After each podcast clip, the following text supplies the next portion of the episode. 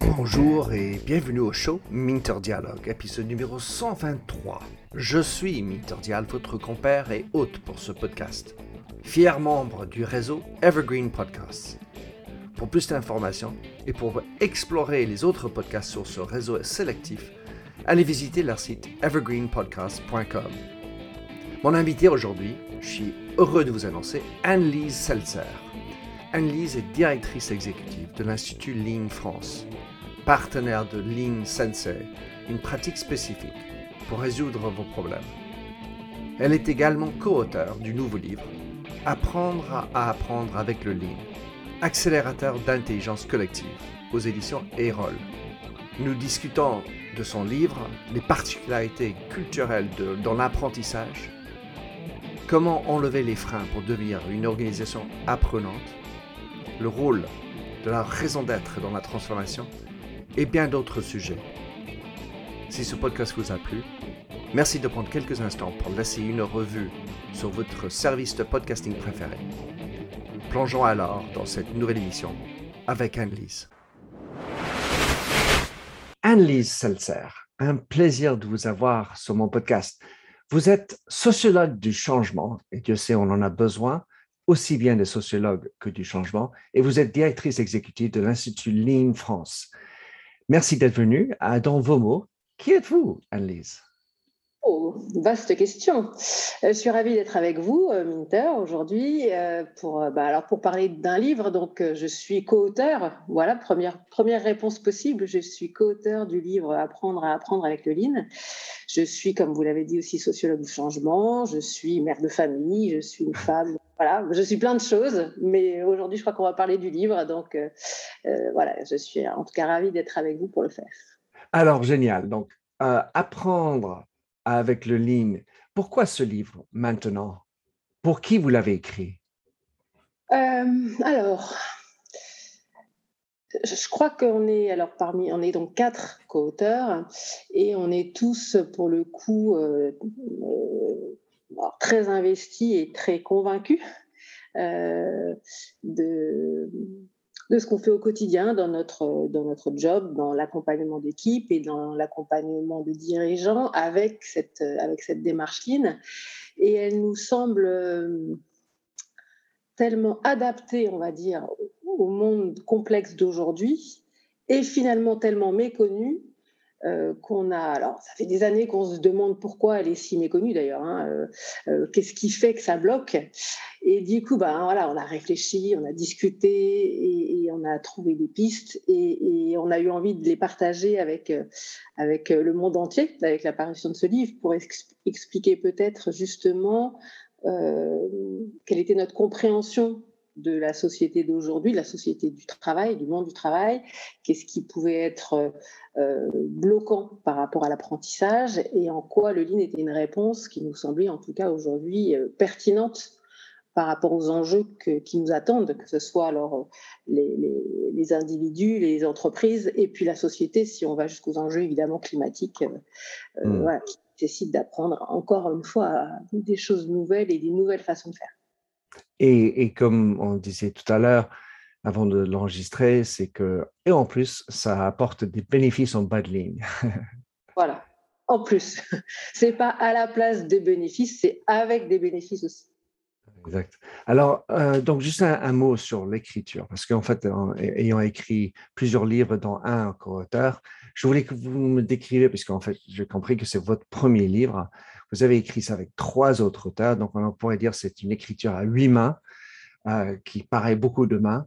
Euh, quel était le processus? Comment est-ce que vous avez vécu le, processus d'écrire avec trois autres auteurs enfin alors, euh, il y a huit, mois, huit mains et quatre têtes. je, rajoute les têtes. En fait, euh, oui, pour moi, c'était une première expérience, contrairement aux trois autres euh, co-auteurs. Et, depuis longtemps, euh, Michael, qui a été le, leader, on va dire, sur ce livre, Michael Ballet, me disait, tu sais, écrire un livre à plusieurs, c'est comme une discussion.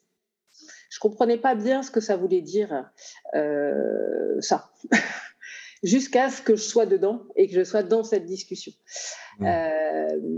évidemment, tout est parti voilà, d'une envie d'abord commune, mais et puis de premiers jets qui ont été écrits par les uns, par les autres, remis ensemble, puis rediscutés quasiment parfois ligne par ligne, en disant mais qu'est-ce que tu dis là, je comprends pas, moi je le dirais comme ça, euh, euh, ok alors vas-y change et puis on va relire, voilà. Donc il y, a effectivement euh, eu une discussion longue dans le temps, enfin, ça s'est pas fait en, trois jours, ça s'est fait en ça s'est fait en quoi?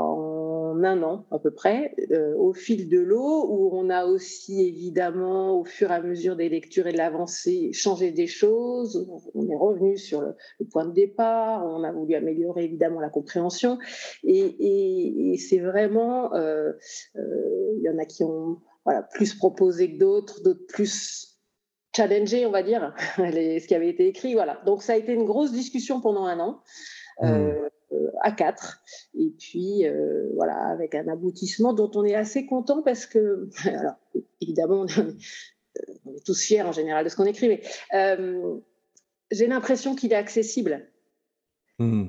J'ai l'impression que c'est pas un livre complexe sur un truc, le ligne qu'on comprendrait pas, etc. J'ai vous allez me dire vous, puisque vous l'avez lu, mais on a tous l'impression qu'il est assez facile d'accès et voilà, et que c'est déjà une première, euh, première euh, réussite pour nous d'avoir euh, peut-être, enfin en tout cas on a le sentiment d'avoir réussi à partager ces idées sur notre environnement et qu'est-ce qu'on pourrait changer pour aller mieux. Une chose est certaine, j'ai senti une harmonie dans la voix, car souvent on peut imaginer, ben, vous, vous faites ça, moi je fais ça, l'autre fait ça. Et il y a quand même une tonalité harmonieuse à travers le livre et j'ai trouvé ça à la fois agréable et aussi, comme vous avez dit, accessible parce que entre le lean, l'agilité, le sociologue et, l'entreprise apprenante, c'est plein de choses qui doivent se mélanger. Et puis évidemment, on a tous un peu de bouteille, on a la part des choses qu'on a envie de raconter, et j'imagine bien, car j'ai fait un livre avec euh, Caleb à deux, avec aussi l'éditeur qui, qui, a son, son, rôle à jouer, car en fait, euh, ça participe aussi, c'est une cinquième voie quelque part euh, dans, dans, le chemin.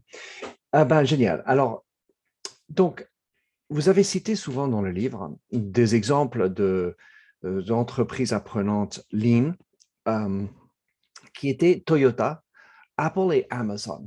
Donc, moi, je regarde ça et je me dis, tiens, c'est le Japon et les États-Unis. Est-ce qu'il y a, dans, de, ce que vous avez découvert, peut-être pendant la lecture, des particularités culturelles dans l'apprentissage? Est-ce que c'est quelque chose qui est différent au Japon qu'aux États-Unis ou c'est quelque chose qui est inné dans la manière de faire une entreprise? Je ne crois pas.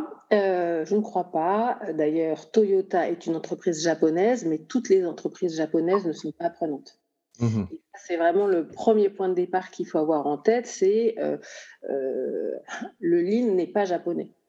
Bah, c'est clair. On ne parle pas du mhm. Japon.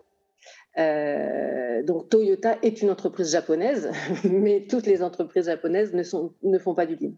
Donc ça, c'est une première. Et pareil aux États-Unis. Aux États-Unis, c'est pareil. C'est évident. Voilà.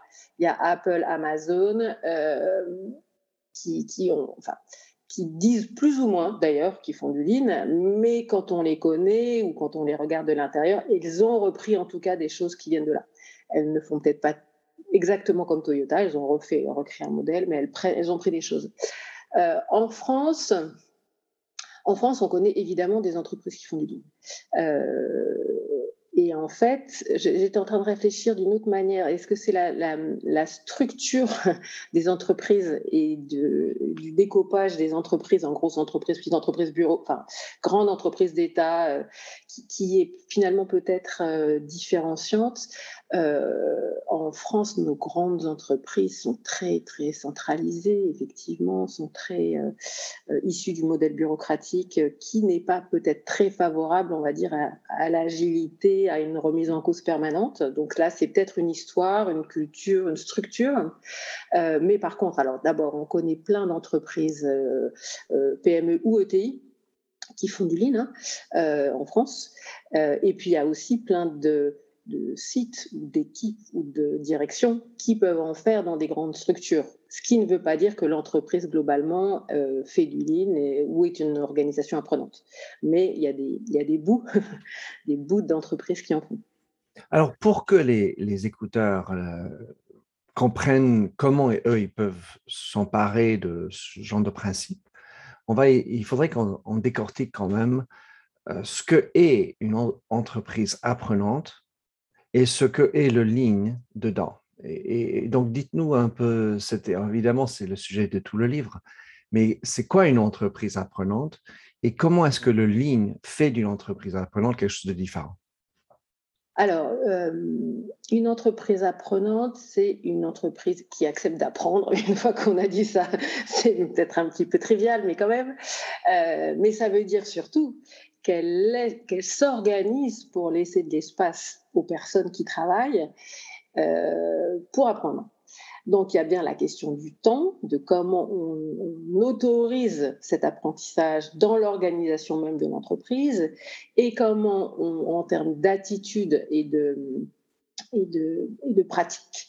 On, organise aussi le, questionnement permanent, l'idée qu'on ne sait peut-être pas faire des choses, donc se réinterroger sur ses pratiques et se dire qu'est-ce que je veux faire et qu'est-ce que je dois apprendre pour le faire?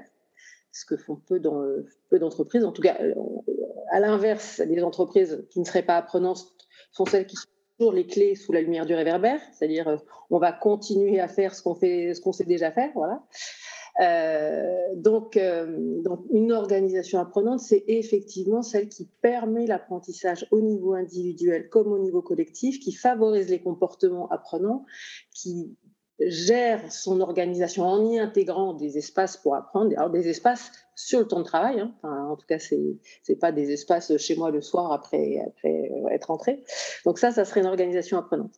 Ce que fait le Lean, c'est que le Lean offre vraiment une alors une, structure d'apprentissage ou un échafaudage, on dire, pour apprendre, à la fois en, en mettant en œuvre ses temps, alors, je peux le dire en mettant des, avec des mots qu'on connaît parfois, le Kaizen, par exemple. Le Kaizen, c'est une pratique de un temps dédié à la réflexion pour améliorer euh, un outil, un process, une chose, une façon de faire. Et donc ça, le Kaizen, le temps de Kaizen est prévu dans le temps de travail. Ça, par exemple, ça, c'est une première chose. Mais le Lean va plus loin que ça puisqu'il nous donne aussi des, des endroits où regarder il nous aide à orienter notre regard, c'est comme une sorte de grille de lecture, sur des points clés où c'est intéressant d'apprendre si on veut sans cesse continuer à euh, améliorer la satisfaction de nos clients. Donc en fait, il oriente notre regard sur des sujets clés et il nous offre des outils pour travailler sur ces sujets clés de la meilleure façon possible dans le temps de travail dans le temps de travail, c'est-à-dire en permanence euh, dans l'entreprise. Alors, j'ai envie de... Oui, oui, non, c'est très clair, Anis. C'est super comme euh, explication. Et, ça me fait éclairer un point qui est sur le culturel, puisque l'idée du, temps, je trouve, est, est vue très différemment selon la culture, et le temps de travail aussi. C'est-à-dire, il émerge aujourd'hui, notamment euh, dans cette pandémie, que le temps au travail, c'était souvent le temps à la maison.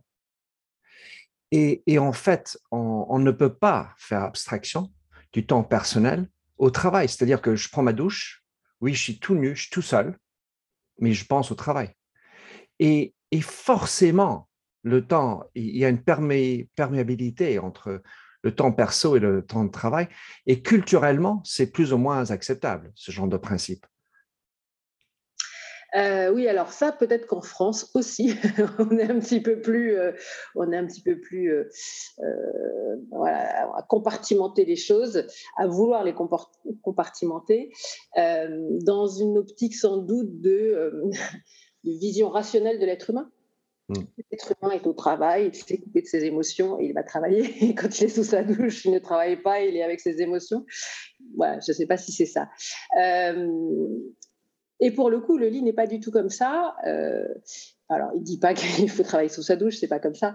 Mais euh, il, alors, il, est, il est fondé, et là je, reviens sur euh, aussi une, de ses fondations, il est fondé notamment, ou il s'est construit notamment sur quelque chose qui vient des États-Unis pour le coup, qui s'appelle le TWI, je ne sais pas si vous en avez entendu parler. le TWI, c'est Training Within Industry. Et c'est ah.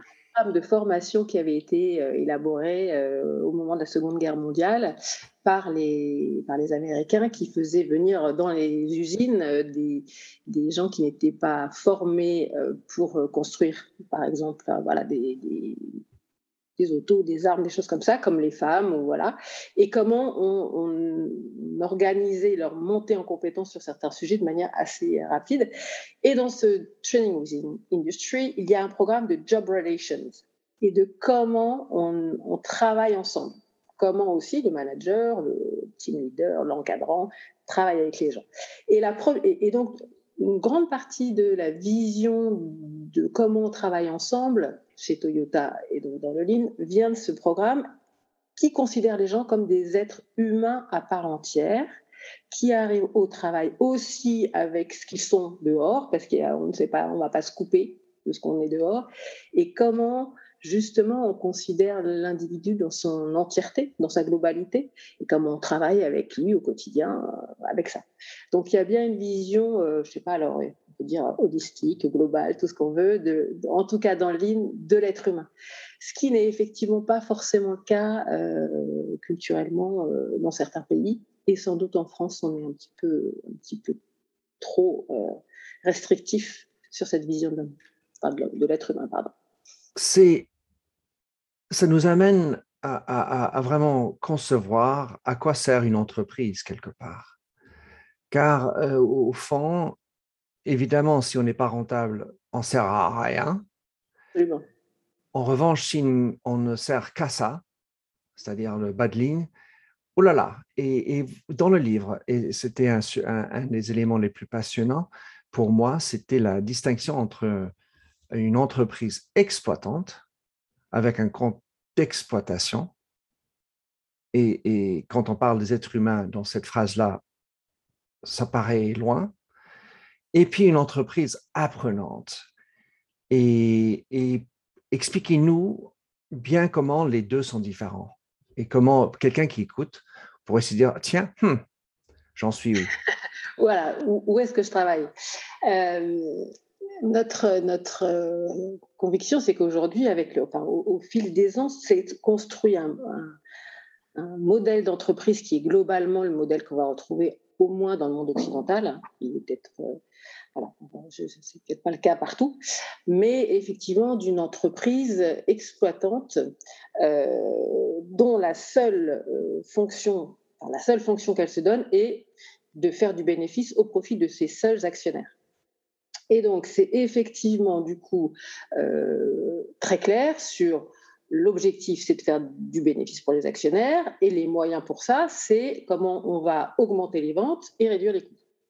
Et donc, du coup, là, on va travailler avec une vision très financière de, l'entreprise et on va chercher ligne par ligne comment réduire les coûts. Et donc là, notre, notre conviction, c'est elle s'avère juste a priori, parce que quand on regarde même les chiffres hein, du volume de profit de ces entreprises depuis quelques années, il diminue vraiment. C'est que, bah, à force d'exploiter les choses, que ce soit de la ressource comme des hommes, à un moment, la source se tarit et globalement, euh, bah, on va devenir de plus en plus, euh, voilà, de plus en plus euh, petit et jusqu'à peut-être fermé. C'est aussi ce qui, ce qui arrive d'ailleurs à des grosses entreprises, ce qu'on a vu récemment dans les dernières années où des grosses entreprises ont exploité leur filon, l'ont tellement exploité jusqu'au bout que ça a été fatal. donc ça, effectivement, euh, là, l'enjeu, c'est de maximiser le compte d'exploitation en maximisant euh, euh, ou en minimisant le coût des ressources, que ce soit des ressources humaines, avec toujours aussi cette fameuse direction des ressources humaines. en termes de mots, on, peut aussi se poser quelques questions. qui finit par aboutir à un compte d'exploitation qui dit aussi bien ce qu'il veut dire. les, mots, les mots sont parlants. Exactement. Et donc, c'est vraiment la vision financière de l'entreprise. Mais cette vision financière de l'entreprise, elle est assez récente finalement dans l'histoire. Euh, elle date des années 70-80, euh, au moment où effectivement on a eu un prisme sur cette vision financière du monde qui s'est accentuée avec l'arrivée aussi au pouvoir de gens qui ont été, voilà, qui ont promu ce type d'entreprise. Milton Keynes parmi d'autres. Euh, mais effectivement, ce n'est pas la seule façon de regarder l'entreprise. Et l'organisation, enfin l'entreprise apprenante est pour nous une entreprise qui n'est, euh, pas du tout sur ce modèle-là, puisque son objectif, c'est effectivement non, évidemment d'être profitable au sens de si de toute façon elle ne se développe pas, personne ne gagnera. Donc l'idée c'est bien de se développer, mais de se développer au service alors des clients d'une part, c'est-à-dire en, proposant des services, des produits qui soient d'une bonne qualité. D'ailleurs, ça, c'est le, point de départ. Hein. C'est d'ailleurs, euh, ça paraît euh, basique de le dire, mais le point de départ, c'est dire, en gros, si on veut développer l'entreprise, qu'est-ce qu'il faut faire? Bah, Il faut fournir des produits et des services de qualité à nos clients et qu'ils soient satisfaits pour qu'ils reviennent et qu'ils promeuvent, nos produits auprès d'autres. Donc, le notre développement est vraiment euh, dépend de notre capacité à produire des services et des, et des, produits de qualité pour nos clients. Et du coup, la question, c'est comment on fait pour tout le temps être en mesure de fabriquer ces produits et ces services de qualité à nos clients bah, c'est comment on apprend chaque jour à mieux écouter nos clients, comment on apprend chaque jour à améliorer nos façons de concevoir nos produits, nos façons de les produire, nos façons de, travailler ensemble à l'intérieur de l'entreprise, nos façons d'être euh, en lien avec nos fournisseurs, d'être en lien avec la société aussi autour de nous. Et tout ça, on ne peut le faire que dans une vision d'apprendre à la fois individuellement et collectivement à mieux faire notre job. Et donc, du coup, c'est au service des clients, mais au service de la société aussi, puisqu'en fait, ça, c'est vraiment aussi une caractéristique, c'est dire on, ne se développe pas hors sol, on est bien dans une société qui nous accueille et on a intérêt ensemble, la société comme nous, à, aller dans le même sens. Alors pour le coup, la Toyota a été une des premières entreprises, euh, grosses entreprises associées de, de, de l'écologie avec des objectifs très ambitieux, euh, ce qui montre cette vision de j'ai ma place et mon rôle à jouer dans, cette, euh, dans ce combat climatique euh, pour éviter voilà, qu'on explose euh, tous d'ici quelques années. Donc on est vraiment, on est vraiment dans une logique à l'inverse de l'exploitation, mais bien du développement de chaque partenaire de cette entreprise. The Jim Stroud podcast explores the discoveries and trends forming the future of our lives. Brain to brain communication, robot bosses, microchip implants for workers, and artificial intelligence replacing human workers are all happening now. If you want to know what's happening next, subscribe now to the Jim Stroud podcast. Hmm. Donc, un, un point très humain. Alors, dans mon, dernier livre, j'ai parlé de, cinq caractéristiques euh, super importantes pour le manager de l'avenir. Et les deux premières, c'est ce que je voudrais vous interroger dessus. le premier, c'est la curiosité. Et quand je, parle avec des gens, je, je demande la même question que je vous ai posée, qui êtes-vous? Euh, Souvent, et, notamment, c'est évidemment dans mon, univers, mon réseau, comme vous, euh, oui, oui, je suis curieux et ce qui définit l'enfant. Euh, en tant que sociologue, on est, on est attiré par le why, le pourquoi de, certaines choses et, découvrir ces choses-là. La curiosité, mais le problème avec la curiosité, c'est que c'est sans fin. Deuxième caractéristique, c'est l'humilité. Et l'humilité, quelque part, c'est de se dire j'ai besoin d'autres, d'autrui. C'est d'accepter que je ne suis pas le géant, je ne suis pas le pacha, je ne sais pas tout. C'est d'accepter que je ne suis pas le centre du monde, le qui sait tout. Euh, donc, il y a le gros bétail, le qui sait tout qui me vient à l'esprit, mais le qui sait tout est plutôt privilégié dans un, un, monde de rémunération et de reconnaissance dans une entreprise, qui sait donner l'ordre, qui sait amener avec impulsion, en revanche, ça, apparaît moins humble comme posture. Qu'en pensez-vous? Ah bah, alors, je suis mais totalement en phase avec ces deux, avec ces deux grandes qualités du manager de demain, euh, la curiosité euh, et l'humilité. On les, alors, et on les retrouve évidemment dans le, on va dire la pratique managériale dans les organisations apprenantes, qui repose évidemment au moins sur ces deux qualités. Après, il y en a, il y en a sans doute d'autres. Bien sûr. Euh, alors la curiosité, c'est évidemment la curiosité euh, d'aller chercher des nouvelles choses. Et là, j'entends bien aussi ce que vous avez dit sur la curiosité qui est un peu touche à tout et qui est un peu ce qui est un peu le risque. Et donc là, c'est effectivement l'échafaudage ligne qui nous qui nous aide à nous orienter sur la curiosité, sur ce qu'on doit apprendre pour euh, améliorer euh, quelque chose qui est important pour nos clients. Donc c'est pas la curiosité tout azimut, ça ne veut pas dire qu'il ne faut pas avoir un champ de un champ d'observation et d'exploration vaste, mais c'est qu'est-ce qu'on a besoin d'apprendre pour être meilleur et du coup là aller le chercher dans plein d'endroits différents. Donc l'exploration et cette curiosité, elle est guidée autour de qu'est-ce qu'on doit apprendre pour être meilleur. Et, et ça, c'est déjà pas si facile déjà. Eh ben non. Mais, mais, du coup, c'est intéressant aussi déjà d'avoir bien compris le problème. Et donc là, ça fait partie vraiment aussi d'un des gros points de départ du ligne. Et peut-être que ce qui est le plus structurant comme point de départ, c'est avant de partir, on se met bien d'accord ensemble collectivement sur c'est quoi notre problème et qu'est-ce qu'on a besoin d'apprendre. Donc il y a d'abord cette discussion collective avec euh, entre le manager, ses équipes, les différents managers, enfin voilà, à tous les niveaux euh, suivant les, besoins, et on, on, essaye déjà de bien se mettre d'accord sur c'est quoi notre problème aujourd'hui. Ce qui n'est pas souvent le cas. En général, on ne parle même pas du problème, on est déjà sur la solution. Donc là, on est vraiment. Eh oui. Et là, donc on se met bien d'accord, on prend du temps c'est un peu ingrat au début parce qu'on a juste envie, puis notre cerveau, il part tout de suite à la solution. Mais on se Voilà. Et une fois qu'on s'est bien mis d'accord sur le problème, c'est concrètement, ça veut dire qu'il faut qu'on apprenne quoi comme première chose. Et là aussi, on dit, OK, on est d'accord qu'on va chercher à apprendre à faire ça. Et là, on part en exploration sur euh, voilà, comment apprendre à faire ça. Donc ça, c'est effectivement euh, à la fois la curiosité, mais une curiosité guidée sur les choses importantes. Et puis humilité, évidemment, euh, on dit souvent, enfin, c'est pas qu'on dit souvent, c'est le lean, c'est vraiment une, chose, une sorte de pyramide inversée de la façon d'avoir son rôle, de voir son rôle managérial. Hein. C'est euh, toute la chaîne managériale qui en soutien des équipes qui produisent au quotidien c'est vraiment comment le, rôle du manager, c'est d'aider les équipes à résoudre les problèmes qu'ils rencontrent euh, pour fabriquer euh, les, produits et services. C'est comment moi je vais comprendre en tant que manager, je vais les aider, je vais mettre en place les conditions qui vont leur permettre tous les jours de faire un bon job. Et c'est comment je vais à leur écoute, c'est comment je les respecte un par un, parce que chacun contribue là où il est dans l'entreprise.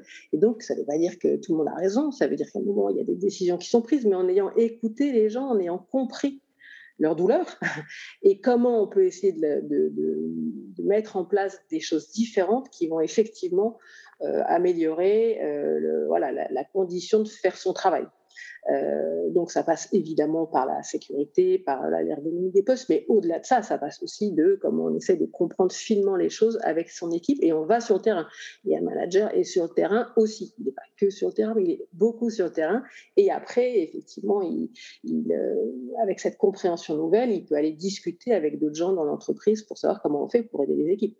Euh, donc, il est vraiment dans une remise en cause permanente aussi de ses propres modèles mentaux à lui, de si ça marche pas, ça doit être ça. Non, je vais voir si, c'est si mon hypothèse est bonne ou pas. Je vais la challenger et c'est en discutant avec les gens qui font que je vais vérifier si elle est bonne ou pas. Donc ça, c'est une forme d'humilité qui, qui n'est pas si fréquente.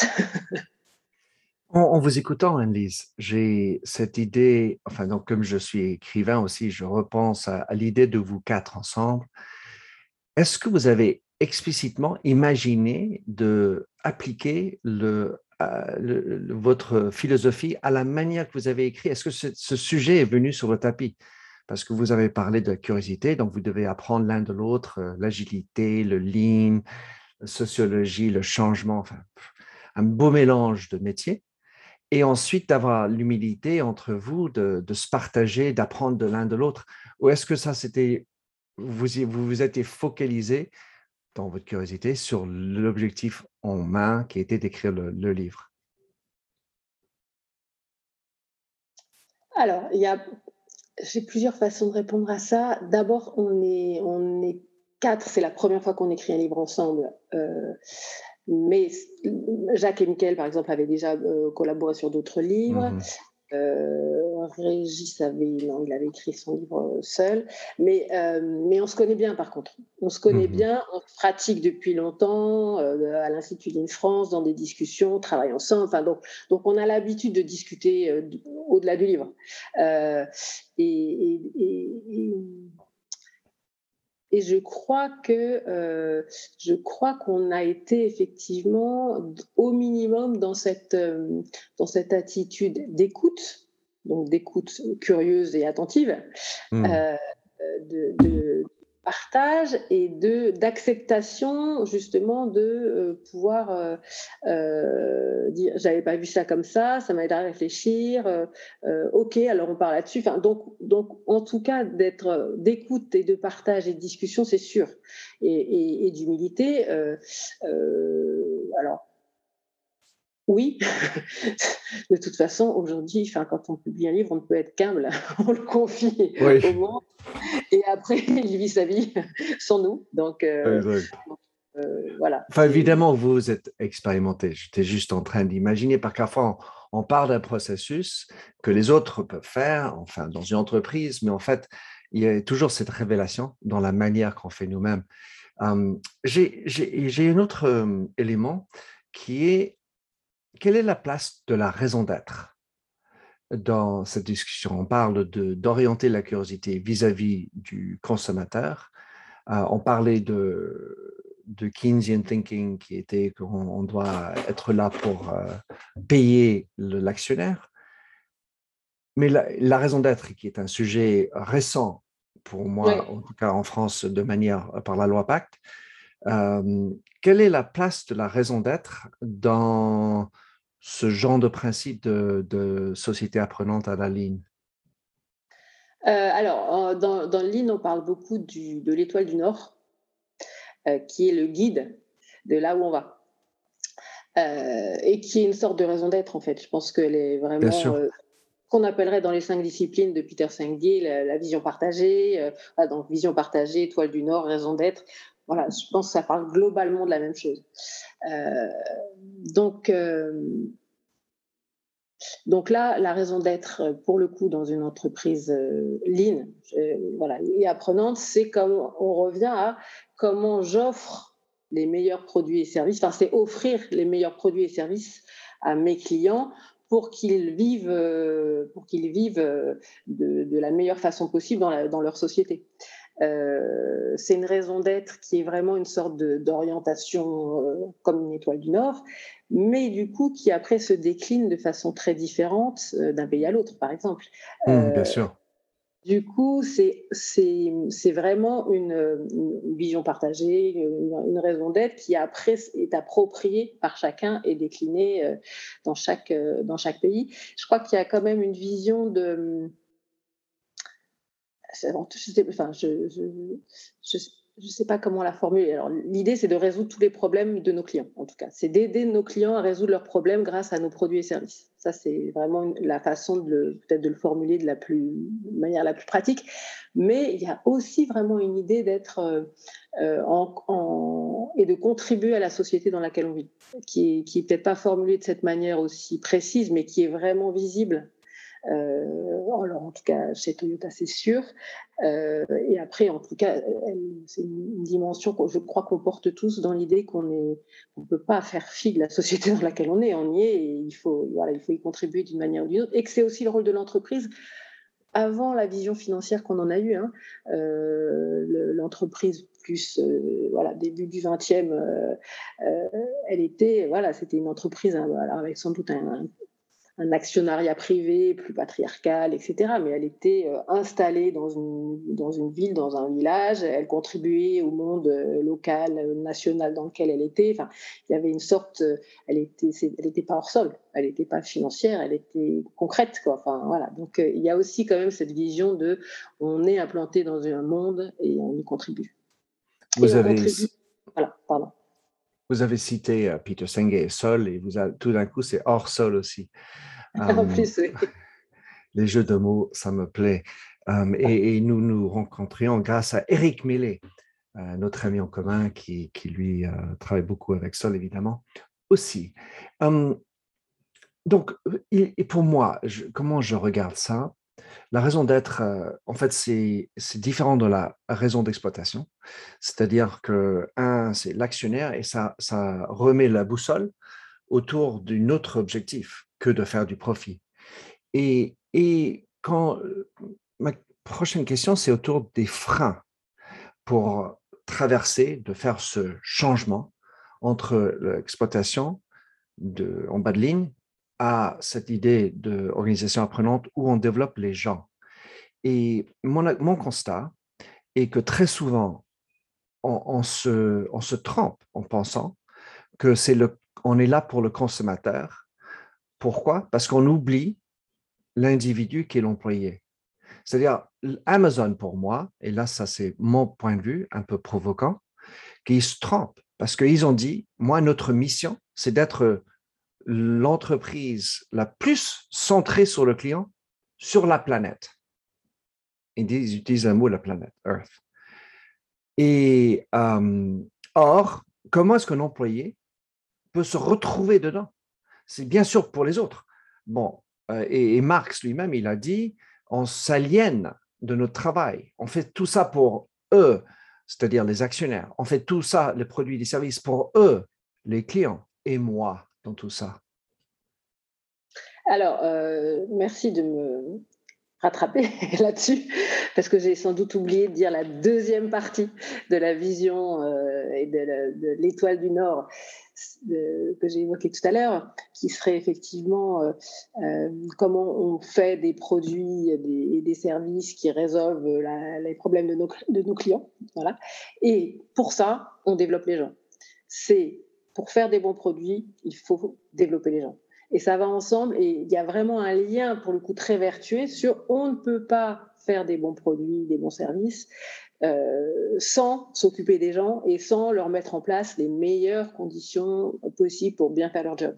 Euh, donc il y a bien l'idée que ces deux choses sont liées. Donc dans la raison d'être, alors je sais pas si c'est une fin ou un moyen ou euh, et on l'appelle peut-être comme on veut, mais c'est lié inextricablement c'est que de toute façon, ça va aller ensemble. On ne peut pas produire bien ou faire des bonnes choses pour nos clients si on ne s'occupe pas bien des gens. Et pour le coup, c'est ce qu'on appellerait peut-être la symétrie des attentions. Alors, je ne sais pas si hmm. euh, c'est, en tout cas un, mot à la mode, euh, mais, mais là, c'est vraiment, c'est, c'est marqué. Alors, pour le coup, c'est même une phrase très, très hum, concrète chez Toyota, c'est pour faire des bons produits, il faut développer d'abord les gens. D'abord, ça passe par développer les gens. Vous, vous, parlez dans le livre de, de, du besoin d'adapter ses croyances. Et, et euh, c'est toujours frappant car en fait, il y a l'histoire des valeurs. Et là, la manière qu'un employé se voit dans les valeurs de l'entreprise. Et, et, ça, pour moi, ça soulève la question de qui suis-je? Car si je ne connais pas mes valeurs, en fait, je m'attache aux valeurs d'autrui au dépens de moi. Encore l'aliénation euh, dont parlait Karl Marx. Et, l'autre élément, voilà, je rajoute dans la, salade, c'est la place des émotions. Car il y a un côté développer les gens pour bien faire le boulot. Euh, on va parler des compétences, on va parler du, du bureau et de l'informatique. Mais quid du développement des émotions, des éléments beaucoup plus émotifs de, l'individu? Euh, Alors, je, vais, je vais faire un petit détour peut-être. Euh, euh, moi, quand je travaille avec les équipes, pour le coup, puisque je pratique, j'essaye de mettre en œuvre dans les équipes toutes ces, tout ce qu'on décrit dans le livre, je crois que les plus beaux moments, ou les plus grands moments de satisfaction personnelle, je ne travaille pas pour moi, mais ça me fait plaisir, c'est quand euh, les personnes viennent me, voilà, me raconter ce qu'ils ont fait. Ah, t'as vu ce qu'on a fait, c'est génial et tout. Enfin, et puis là, du coup, on a découvert ça. Euh, oh, puis ça nous a donné des nouvelles idées. Voilà. Donc, euh, bien sûr, enfin, bien sûr, qu'est-ce qui est important, c'est que c'est pas enfin, c'est le développement des compétences, mais pas n'importe comment. Et notamment, ce qui est intéressant, et là, c'est en plus, euh, c'est plus relatif à la façon dont les adultes, par exemple, apprennent. Ils apprennent plutôt en situation, plutôt s'ils sont motivés, s'ils ont l'intention, etc. Et du coup, euh, le Lean repose pour le coup beaucoup sur la résolution de problèmes. Et la résolution de problèmes, c'est assez magique. Parce qu'en fait, c'est comme on, donne aux gens la possibilité d'aller explorer et, ouvrir le, capot euh, de, leur activité pour essayer de comprendre ce qui s'y passe, pour essayer de voilà, d'identifier peut-être des nouvelles pistes et d'autres manières de faire. Et en fait, ça, c'est, euh, ça donne des ailes aux gens quand on arrive à le faire, quand on arrive à mettre en place ça, ça donne des ailes parce que tout d'un coup, les gens se réinvestissent aussi de pourquoi ils font les choses, comment ils peuvent les faire, comment ils peuvent aussi euh, trouver des nouveaux leviers qui n'étaient pas à leur main jusqu'à présent, euh, comment du coup bah, ils voient les résultats de ce qu'ils font. Bah, voilà, ça, génère, le succès génère de la satisfaction. Alors, est-ce que c'est une aliénation? J'en sais rien, mais je trouve que c'est quand même. Euh, alors en tout cas moi, ça me satisfait aussi de, voir cet enthousiasme, cette satisfaction, ce plaisir retrouvé aussi euh, au travail, euh, qui est de l'émotion, et de, de, plus se sentir euh, aussi pousser, enfin pousser et exploiter pour le coup, mais d'avoir des nouveaux leviers qui sont à notre main et sur lesquels on peut agir et sur lesquels on peut comprendre et qu'on peut fêter ensemble. Voilà. Alors ça, je parle vraiment d'une petite équipe, euh, mais on peut retrouver cette même satisfaction à, tous les niveaux d'une direction, d'un site, d'une entreprise entière. Et, du coup, cette exploration euh, sur des nouvelles façons de travailler ensemble, sur des nouveaux sujets, je trouve qu'elle fait place aux émotions. Je ne sais pas si je réponds à votre question, mais... Non, mais euh, bien, bien, bien. Et, l'idée d'achever un défi difficile avec une équipe euh, et gagnante, avec des ressources euh, nécessaires, bien sûr, ça provoque une belle émotion. Et, j'en parle. En fait, tout ça, pour moi, ça rime avec le, concept d'avoir du sens à mon travail. Et puis après, la question qui se pose, et parmi les freins difficiles, c'est de faire ce lien pour les employés, de retrouver ce sens dans le quotidien, parce que parfois, enfin parfois, tous les jours, il y a des merdes. Et, on peut très vite oublier. Absolument. Et évidemment, tous les jours, il y a des merdes et il y a des décisions à prendre. Donc, sur quelle base on prend ces décisions? Euh, Et donc, est-ce qu'on est clair sur et les décisions de l'orientation de l'entreprise et est-ce que c'est cohérent ou congruent avec euh, voilà, ce que j'ai envie de faire? Et d'ailleurs, la, les, plus grosses merdes, c'est l'écart qu'il y a. Alors là, pour le coup, je parle en tant que sociologue, hein, mais les gens passent leur temps à bricoler dans les entreprises pour contrer les standards, entre guillemets, dans une vision exploitante qui sont là pour leur dire tu fais comme ça et tu bouges pas, et ils bricolent sans cesse parce qu'ils aiment. En fait, tout le monde a envie de faire du bon boulot. Évidemment, tout le monde se lève le matin en disant Moi, j'ai envie de passer une bonne journée, de faire du bon boulot. Une espèce de truc euh, humain, quoi. Et en fait, il n'y a rien de pire que de se dire J'ai fait du mauvais boulot aujourd'hui. Et donc, tous les gens passent leur temps à bricoler pour essayer de faire du bon boulot pour ce qu'ils pensent être important, dans leur propre vision, évidemment, qui est souvent d'ailleurs le client je ne peux pas lui donner ça, c'est quand même, il y a trois éraflures, il faut que j'essaye de, voilà. Normalement, je ne devrais pas le, faire, mais le, réparer parce que c'est pas mon job, mais tant pis, je le fais parce que je vais quand même pas lui donner ça. Et ça, c'est en écart avec, non, non, non, tu prends pas plus de temps, et donc du coup, c'est des arbitrages.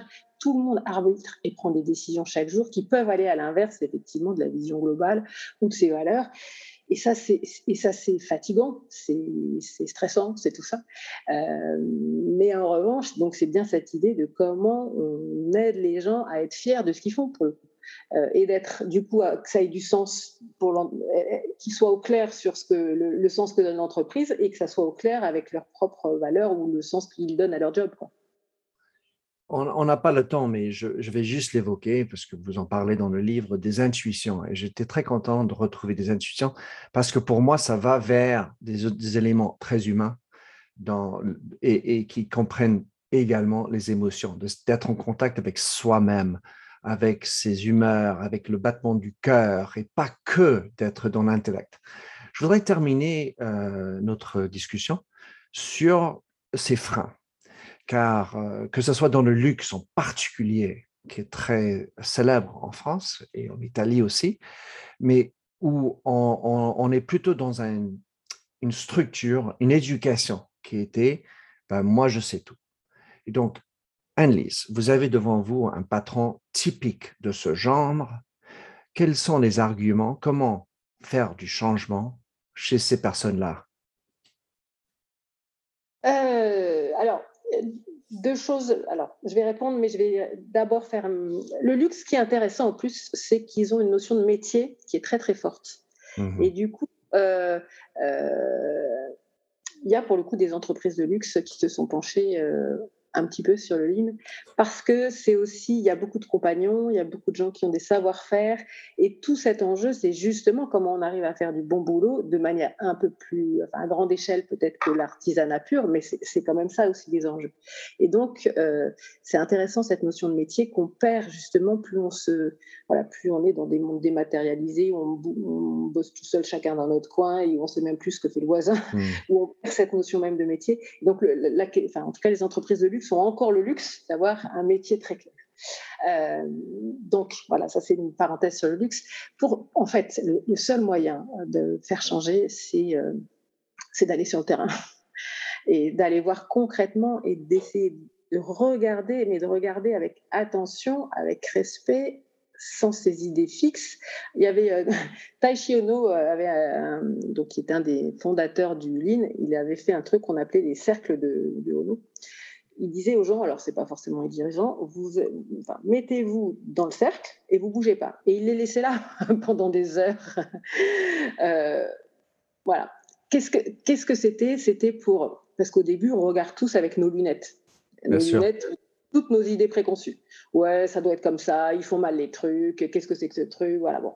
Et là l'idée c'est qu'au bout de une heure, deux heures, cinq heures, dix heures, suivant les gens, bah, les lunettes, elles s'effritent. On essaye de regarder un petit peu mieux, de comprendre un petit peu mieux et, de, et du coup d'essayer de, de dire mais ah bon, mais pourquoi ils font comme ça? Essayer de comprendre du coup un peu mieux les choses en dehors de ses propres représentations. Et donc, donc la seule moyen, le seul moyen de, de, de, changer son mindset, de changer son modèle mental, c'est d'accepter évidemment de remettre en cause ça, c'est d'aller sur le terrain et c'est pour ça que pour le coup, un, alors un sensei, un guide, un coach, on l'appelle comme on veut, mais est intéressant et clé aussi, c'est qu'il aide, à, il accélère ce mouvement de changement de mindset parce qu'il aide à regarder à des endroits qui vont permettre aussi petit à petit de changer ses lunettes et à focaliser le regard de manière un peu plus précise sur certaines choses et pas avoir une espèce de regard global qui est, euh, qui est du coup euh, là plutôt pour confirmer euh, ce que je pense. Donc c'est cette c'est le seul moyen et tout le monde ne veut pas y aller. Et tout le monde ne veut pas y aller avec quelqu'un qui va un peu le challenger.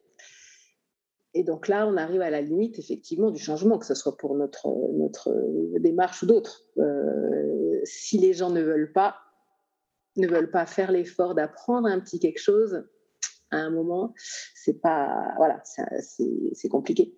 Il y a la question des voilà de, growth mindset et puis fixed mindset. Voilà, il y a, on, on, en est où avec ça quoi? Il y a l'expression en anglais, c'est on n'amène pas un cheval mort à boire de l'eau. Voilà, donc chez nous, si on n'amène pas un âne à boire euh, s'il n'a pas soif. On ne peut pas forcer un âne à boire s'il n'a pas soif.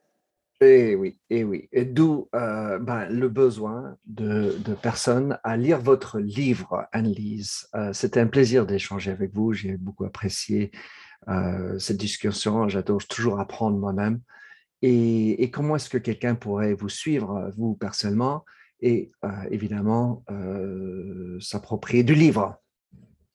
Alors, bah, je suis joignable sur LinkedIn, sur Twitter, avec mon nom Anne-Lise Selzer, donc voilà, c'est assez facile. Et on a le, site de l'Institut Lean France qui est intéressant pour ceux qui ont envie d'en savoir plus, parce que bon, au-delà, il y a le site Et dans le site, il y a des accès à une chaîne YouTube où il y a plein de vidéos avec plein de gens qui en parlent de plein de manières différentes. Il y a plein de références, d'articles, de livres à lire de toutes sortes, dont le nôtre évidemment, mais pas que, euh, suivant les sujets. Euh, voilà, donc ça donne plein de plein d'accès différents et de façons de regarder ce sujet avec euh, nos yeux, mais aussi avec d'autres yeux. Et ça, voilà, ça, aide aussi à, à, mieux comprendre ce sujet, je crois. Anne-Lise merci beaucoup. Merci Minter et à bientôt.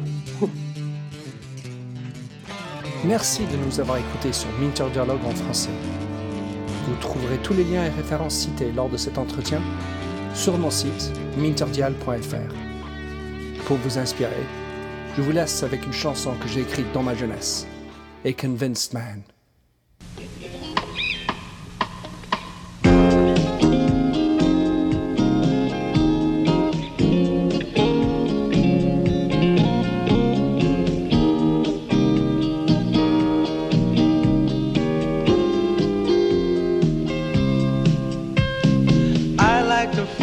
Stranger tucked around me, precipitating the danger to feel free. Trust is the reason, still I won't tell the lie.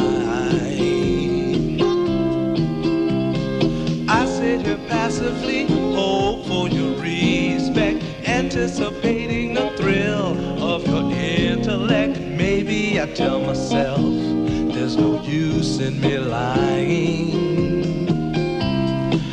I'm a convinced man building an urge. I'm a convinced man to live and die submerged. A convinced man in the arms of a woman. I'm a convinced man, challenge my fate. I'm a convinced man, competition's innate. A convinced of a woman. Despise revenges and struggle with deceit. Live for the challenge so life's not incomplete. What's wrong with challenge? I know soon we all die. I like the feel of a stranger tucked around me, precipitating the danger. Trust in my reason and let me show you why. I'm a convinced man practicing my lines. I'm a convinced man here in these confines. A convinced man in the arms of a woman. I'm a convinced man, admit to the test. I'm a convinced man. I'm ready for an arrest. I'm a convinced man in the arms of a woman.